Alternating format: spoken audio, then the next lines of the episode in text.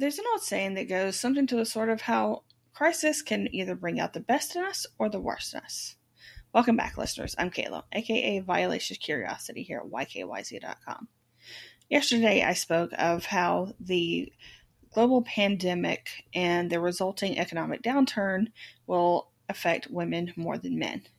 And now there is another side of that abortion, health services.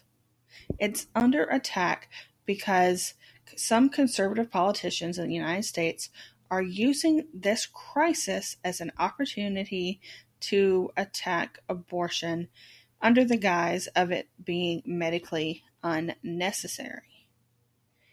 And while it is understandable to conserve medical equipment and medical procedures to benefit people that need help at this time, it's also a very convenient time to attack women's health services and call them unnecessary, especially when the Supreme Court is hearing a case that has been, had to be put on hold due to the crisis. Both Texas and Ohio are halting abortions unless the mother is in danger.